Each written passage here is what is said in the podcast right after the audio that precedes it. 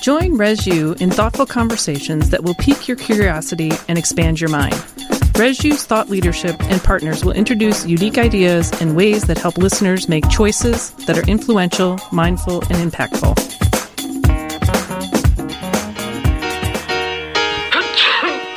I feel miserable tonight. Yeah, and I've also got a scratchy throat. Hello, and welcome to Thinking Out Loud, a podcast hosted by Resurrection University. We're talking about what we don't look forward to every fall or winter cold and flu season. I'm Dr. Therese Scanlon, president of Resurrection University, and your host. Joining me today is Dr. Christine Totes, assistant professor in the College of Health Sciences at Resurrection University. Welcome, Chris. Hi, Therese. Thanks for having me. Sure. So, there's lots of myths out there about colds, right? You Tons. know, don't go out of the house with wet hair in the winter because you'll catch a cold. Don't go out of the house when it's cold outside right after you've taken a shower because your pores are open, you'll catch a cold. Are any of these true? So in the in the double-blind placebo-controlled American study of colds and flus, no. Okay. However, in Chinese medicine, yes. Ah, okay. So in Chinese medicine, um, your lung, Mm-hmm. which is prone to invasion of coughs and colds or viruses and bacteria, help to open and close your pores. And so if you've taken a hot shower and your pores are open and, and you go outside, you can literally be more vulnerable to, quote, catch a cold, unquote. So if I go outside after a hot shower and I have wet hair, so my pores are open and I have wet hair, I'm really doomed, huh? Double deal. All right. So what really is a cold and, and what causes it? Sure. Colds are commonly viruses, and there's over 100 different viruses that can cause the common cold. The most common one is rhinovirus, but bacteria as well can cause a cold, um, but that's more along the lines of things like strep throat or whooping cough or things along that line. A little more serious where you need serious. a, um, potentially an antibiotic. You might need some antibiotics. Yeah, Yeah, it's yeah, possible. So, is there a natural remedy for a cold?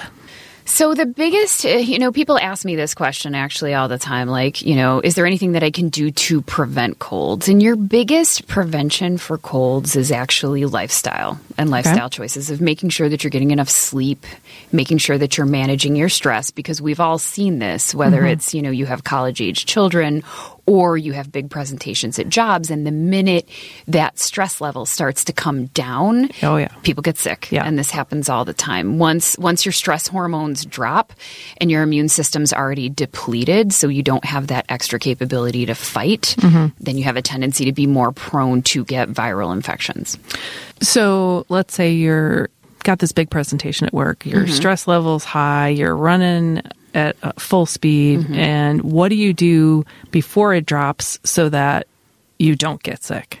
uh, okay um, and maybe there is nothing, but Well, so the tough part is is that some of the things that we use for treatment in the natural medicine world can be used for prevention. Okay. Um, the dosing is obviously different. So things along the line of elderberry syrup, higher dosing in vitamin C.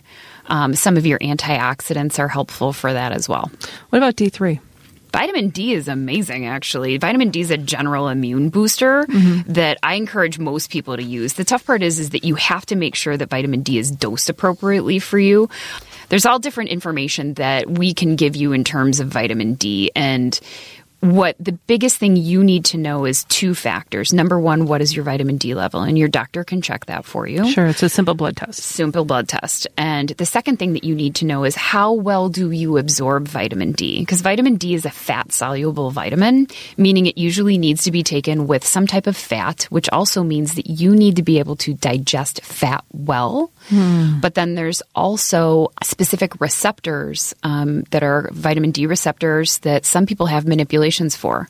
So I have some patients that I will put on very large doses of vitamin D, somewhere along the lines of 10,000 IUs a day, which, you know, many people in the medical field look at me like I'm crazy when I give people this dose of vitamin D. But when we do that, what I'm doing is I'm monitoring their blood levels, and sometimes those people need that much of a dose because they have genetic manipulations that don't let them absorb vitamin D well. How do you know if you have the genetic manipulation? You have to be tested. So some mm-hmm. people do things like 23andMe or other genetic tests, but you can have those tests done at most labs as well. So the same lab that you're using to draw vitamin D levels, mm-hmm. they can also check for some of the genetic manipulations as well. And would uh, a medical doctor, osteopathic doctor, understand this if I went into the office and said, I need to get my D checked, but I also need to know if I have a manipulation in my. Um, some might, you know, I mean, this is more of a, a world of emerging medicine that we call functional medicine, where we're starting to integrate people's specific genetics into how we're treating them. Um, genetics have been studied pretty extensively in areas of cancer and GI health. And when typical treatments aren't working, then a lot of times cancer markers will get pulled, and those are usually genetic markers that they're looking for. But some of this is starting to get used now in more mainstream medicine for uh, for wellness and prevention. Besides functional medicine, is this called personalized medicine, or uh, what kind of practitioner would you go to to get this kind of work? Um, a lot of them are called functional medicine practitioners Okay. or integrative medicine practitioners is another term that Okay. commonly gets thrown around. Um, and you just want somebody that is open to doing a very personalized plan for you. Yes, I'm all in support of of research based studies, but we also need to be taking the person's individual health into account when we couple that together with the research. Right, because it's it seems like many uh, medical doctors are one size fits all. Yeah, right now, right it's- now. It's common. Yeah, and there's a reason we make jokes and call it practicing medicine, right? Because if everybody was exactly the same, our job would be very boring. Oh, exactly. Yeah. Yeah, yeah, yeah. So back to colds for a 2nd So, is there a difference in uh, a natural remedy for a cold in an infant versus a child versus an elderly person? Um, many of the natural remedies actually can be used in both um, young children Mm-hmm. as well as in elderly people. It's just the dosing is going to change. What about infants? Um, Because in that's a little different, I think, right? Uh, yes and no. Okay. I mean, we can still, it, you know, and if the infant is breastfeeding, we can always give some of these remedies to the mom. A lot of that crosses through the breast milk, or it can be droppered into bottles in liquid forms. You know, the big concern is is if we're using a liquid or a powder and the carrier of it is honey, we have to make sure that that the child is one year or older Got it. to avoid possibilities of botulinum toxin poisoning. And that's the big concern that they're worried about is that there's botulism spores in honey that could affect the nervous system in tiny doses in little kids. So I know we've talked about elderberry syrup a lot Mm-hmm. um, in the past, and that is one that I think you like using with children in particular, Yes. and, and adults. But And adults. I'm assuming that if you were going to go buy elderberry syrup at the store, whatever store you choose, Mm-hmm. that it would it would hopefully tell you in the ingredients if it had honey or not. Yes, very much so. Yeah. Okay, and a lot of the, the a lot of the liquid ones sometimes are glycerin based, Okay. which are completely safe to give to kids, but some of them have honey in them. So if if you were a less than one year old child you were going to give it to, you want to make sure there's no honey in Mm-hmm. No it honey. all. And anybody a little bit older than one, not so much of a big yep, deal. exactly. Have at it. And so some of the good, some of the good mixtures of elderberry. There's a lot of people that make their own elderberry syrup at Sure. home, by the way, because you can buy elderberries um, from some reputable sites that will send you fresh elderberries, and you can boil them down. But you have to make sure that they're being cooked appropriately as well. So I'm all like, you know, buy the one in the store Right. that's organic and that's you know well processed, and we know has uh, the active ingredients in it that we're looking for. Okay.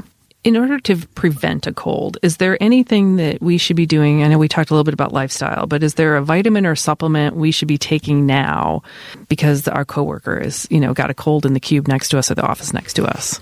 And it sounds really weird, but um, I'm a I am a proponent of uh, facial masks.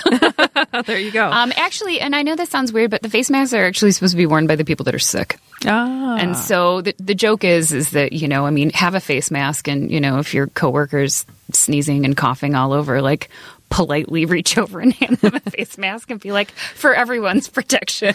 Please don't make us sick. don't right? make us sick. But um, you know, I mean, uh, I think that a lot of a lot of things get thrown to the wayside where we're talking about taking things, but in the lifestyle world, like hand washing is huge. Oh yeah. Yeah, and a lot of people like to discount hand washing. So always tell people, you know, sing happy birthday to yourself twice while you're washing your hands. Make sure you get between your fingers and the backs of your hands because everybody just wants to do their palm. Right.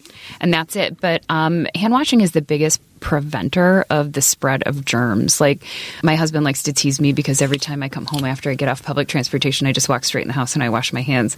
And he's like, "What are you doing?" And I was like, "Well, I just got off the train and God knows what I've touched." Oh, exactly. I mean, when I go into office buildings, I do the same thing because Mm-hmm. you don't know who's touching that elevator button, right? I mean, and that's where a lot of the germs are. Correct. So Correct. Same you- same with restaurant menus. Like Or the shopping cart at the grocery store or anything like that. You have to be really careful. they got those little wipies now. yeah, there is that.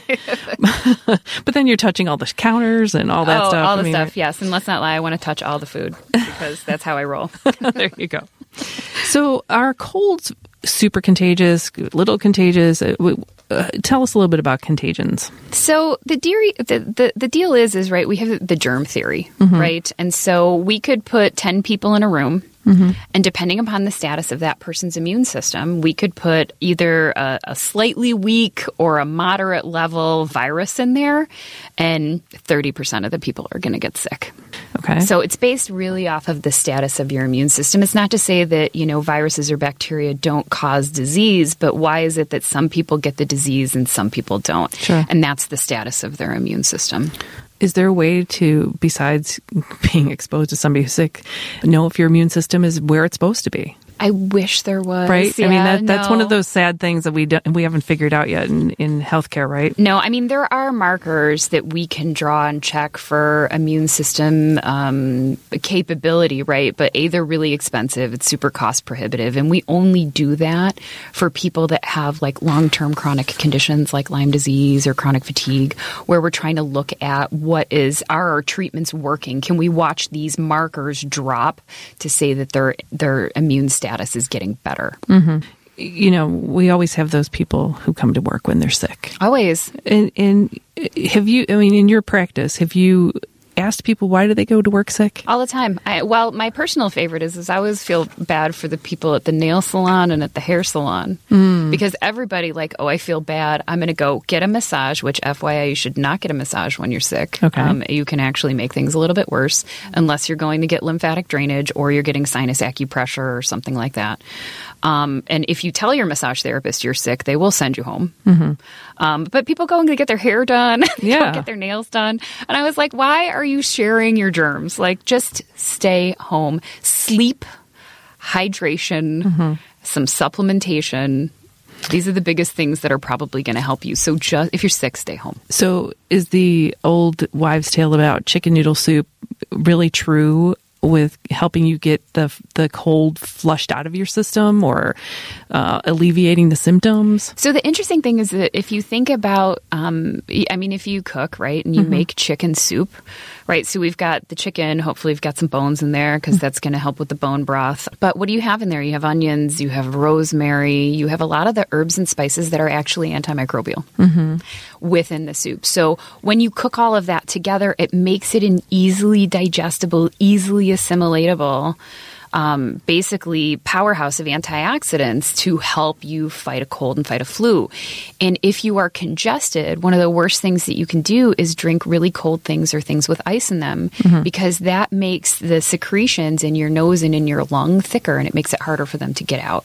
So if you drink hot teas or you drink hot soup or you eat hot soup, that'll kind of loosen things up a little bit as well. So, those of us who are not great cooks, Mm-hmm. and we we're not going to go and get the whole chicken and you know boil it and whatnot.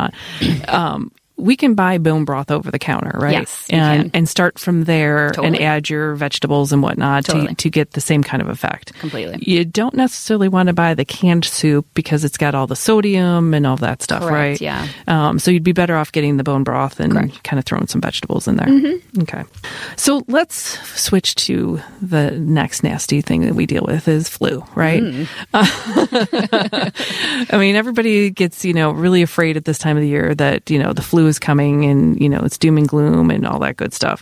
So, can you explain to us a little bit about what really is the flu and what causes it? Sure. So the flu is a viral infection, and there's there's two major kinds. There's influenza A and influenza B. The flu is going to give you symptoms very similar to a cold, um, except uh, for most of my people that end up with the flu, um, I'll ask them, I'm like, "Do you feel like you've been beaten around the body with a bat?" And so they get a lot of, of aches and soreness that comes with that. But the tough part with the flu is that the flu can quickly progress in people that are immunocompromised into things like bronchitis and or, and or pneumonia.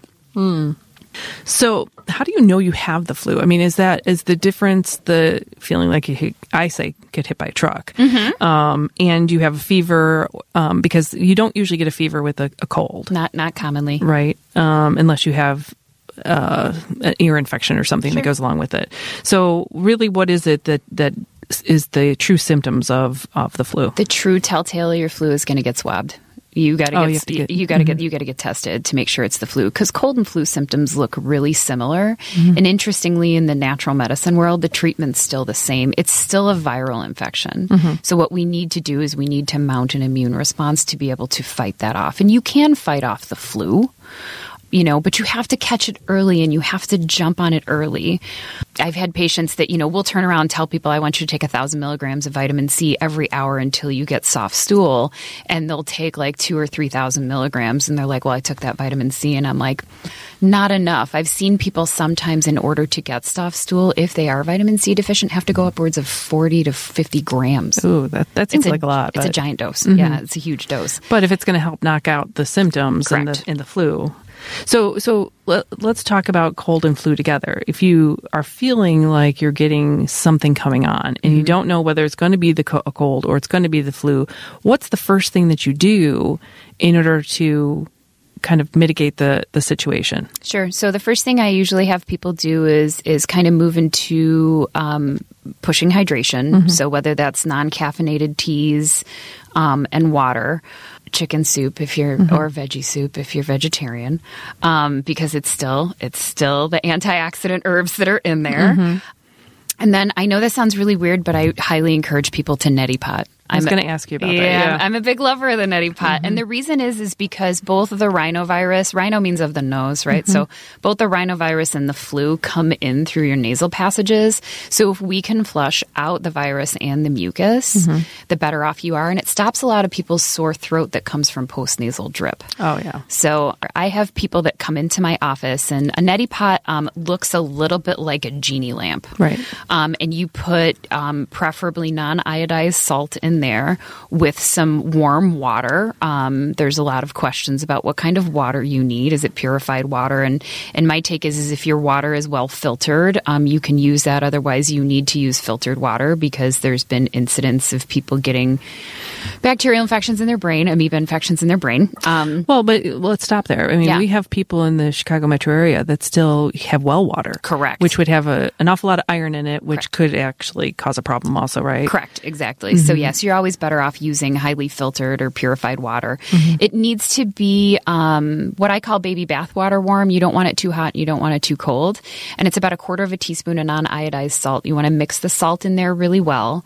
And then what you'll do is you'll place the neti pot into one nostril. You're going to lean forward at the hip and then tip your head off to the side. And what the water does is it runs up one side of your nostril and out the other, but it creates almost like a suction in your sinuses and it'll pull the mucus and the phlegm out of the side that's draining Or the virus. or the virus. Yeah, yeah.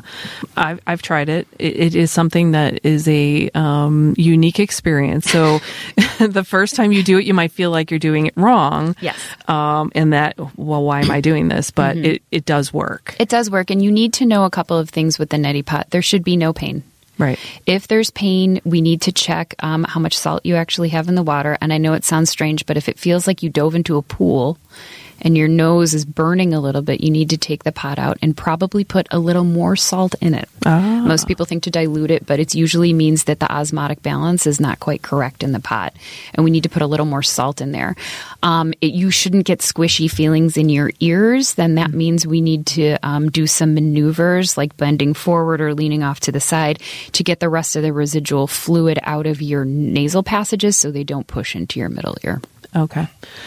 Besides, you know, the the neti pot and and all these other things we just mm-hmm. talked about, is there really a good way to get rid of the flu once you have full blown flu?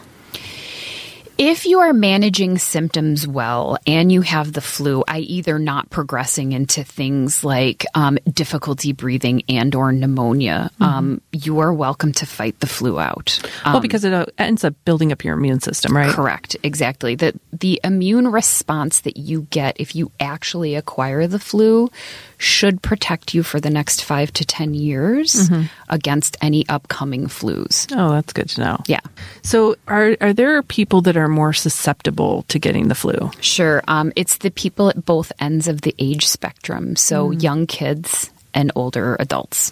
Well, the young kids because they share every germ and every toy, and They touch everything and put everything in their mouth. Yeah. or in their eye, touch their eyes, Yes, right? exactly. And and then the elderly have the issue of uh, compromised immune systems. Compromised immune system, low uh, digestion and assimilation of nutrients is usually lower. So we see a lot of vitamin deficiencies in our elderly population, specifically of antioxidants. And also, older people have a tendency to be dehydrated. Well, and, and you also have the those that have autoimmune issues, um, are dealing with uh, treatments for cancer, those kinds of things that they have to also be very careful. Correct. Yeah. What can you take over the counter, whether it's natural or not, to help fight the flu? Sure. So to help fight the flu, I have a, a small barrage of things. Obviously, you can take elderberry syrup, and we're usually looking at about taking about a tablespoon of elderberry syrup about three times a day. Um, I have a recipe that we might be able to include for you at the end of this podcast of something called fire cider. Now, you can pick up fire cider in some in some co-ops and in some stores, but fire cider is an old school recipe um, of using apple cider vinegar, some honey, and all of the things that you would think would make you sweat out a cold horseradish, garlic, cayenne, onion. It's all of these really intense herbs to kind of blow your nose open mm. and open up your respiratory passages, as well as that usually have pretty high antioxidant function. And you can take a tablespoon or two of that in some warm water and take it down like a shot. It will help boost your immune system. There's garlic in there. There's a lot of ant- a lot of natural antimicrobials that are in fire cider. Is it hard to choke down? It's a little hard to choke down. I'm not going to lie. It's not amazing. But Um, but the the result is but the result is you feel better. And, you know, a lot of times when you have the cold or flu, you can't taste well Yeah, anyway. that's true. So bonus because Yeah, you yeah. can't smell. Um, I usually encourage people to increase their vitamin D. The Vitamin D Council for uh, general people recommends 1,000 IUs of vitamin D for 25 pounds of dosing. So we um, will usually increase that dose for people for a very short period of time. So we'll give them a bolus of vitamin D. Vitamin C, we talked about already as well, where we'll give them vitamin C. I usually tell people to get buffered vitamin C because if you're going to take a lot of vitamin C, I don't want you to get nauseous. And I, I'm a big fan of uh, steaming, you know, like old school steaming where your mom would sit you at the table with a bowl of hot water and some eucalyptus drops and put a towel over your head and suck Sure. in the steam because it helps to eucalyptus globulus especially um, has really great antimicrobial functions you could do that in the shower too by putting it on the floor of your shower, doing really hot steam. Correct. What about a sauna? Saunas, um, it depends on the kind of sauna and it depends on the temperature. So, um, low grade infrared saunas, somewhere around 115 to 120 degrees, have been shown to increase the immune system. You just don't want to be in there for longer than 25 minutes. So that is another kind of easy fix if, Sure. if you have access to one. Yeah, and if you have access to a steam sauna, So, is there anything other than washing your hands? Okay, washing your hands and you know keeping your immune system up and running, hopefully the right way. Is there anything else? Um, well, you can preventatively take elderberry syrup. Um, you can take a tablespoon a day during cough and cold and flu season. Um, keep your vitamin D levels optimal. You can take a small dose of vitamin C. Um, keeping any of your antioxidant functions up, as well as optimizing vitamin D, is going to make um, a big change in your capability p- to potentially ward off the flu. Knock on wood, I haven't had the flu for about five years. Yeah, knock. right. Knock really loud. So we've talked a lot about, you know, the natural things that we can do in order to prevent the flu or keep it at bay. Let's talk about the flu shot for a second, right? Sure. There's some controversy around whether it's effective. Um, can you talk a little bit about the flu shot? Sure. So I know that for the last, I think it's either four to five years, the CDC's sent out an apology to the general public about uh, the vaccine's only been about 30% effective. So the way that the flu vaccine is made is that as the flu is emerging this year, they look at what strains of the flu they're seeing. And what they do is they begin engineering mutations in that flu. And what they choose to do is they pick two to three mutation possibilities that they think that this year's flu is going to mutate into next year mm-hmm. and they'll begin manufacturing next year's flu vaccine in the next couple of months Oh, okay. So it's kind of a mm, let's say crapshoot, right? Kind of, Whether or not that that what they're going to predict is going to be effective for the next year. correct and some years they do a great job in this and some years not so great Yeah. So, so really, I think um, lesson learned here, based on what we're talking about today, is keep your immune system up, eat healthy, sleep, keep the stress at bay, and and you're less likely to get the flu Correct. or or even a cold. or even a cold yeah we keep keep your keep your vitamin levels up and your antioxidant levels up where they need to be and uh, keep washing your hands and wash them well you know keep yourself covered i'm a big fan of hats and scarves in the wintertime courtesy of mm. chinese medicine Okay. um, so that you're just not getting cold wind on your neck where it gets all achy anyway. Mm-hmm. Dress appropriately for the weather, and especially as fall comes, don't be afraid to layer. Well, especially because, you know, in Chicago in particular, in the morning it's 50 and by the afternoon it's 70, 80. So you do have to layer or else mm-hmm. you're going to be sweating, you know, Right. in the afternoon and kind and of cool at night. Yeah, it Yeah. was like we're the only town where you can use your heat and your AC on the same day. there you go. All right. Thanks, Chris, for helping us prepare for a cold and flu season. Great. Thanks, Trees, for having me. You never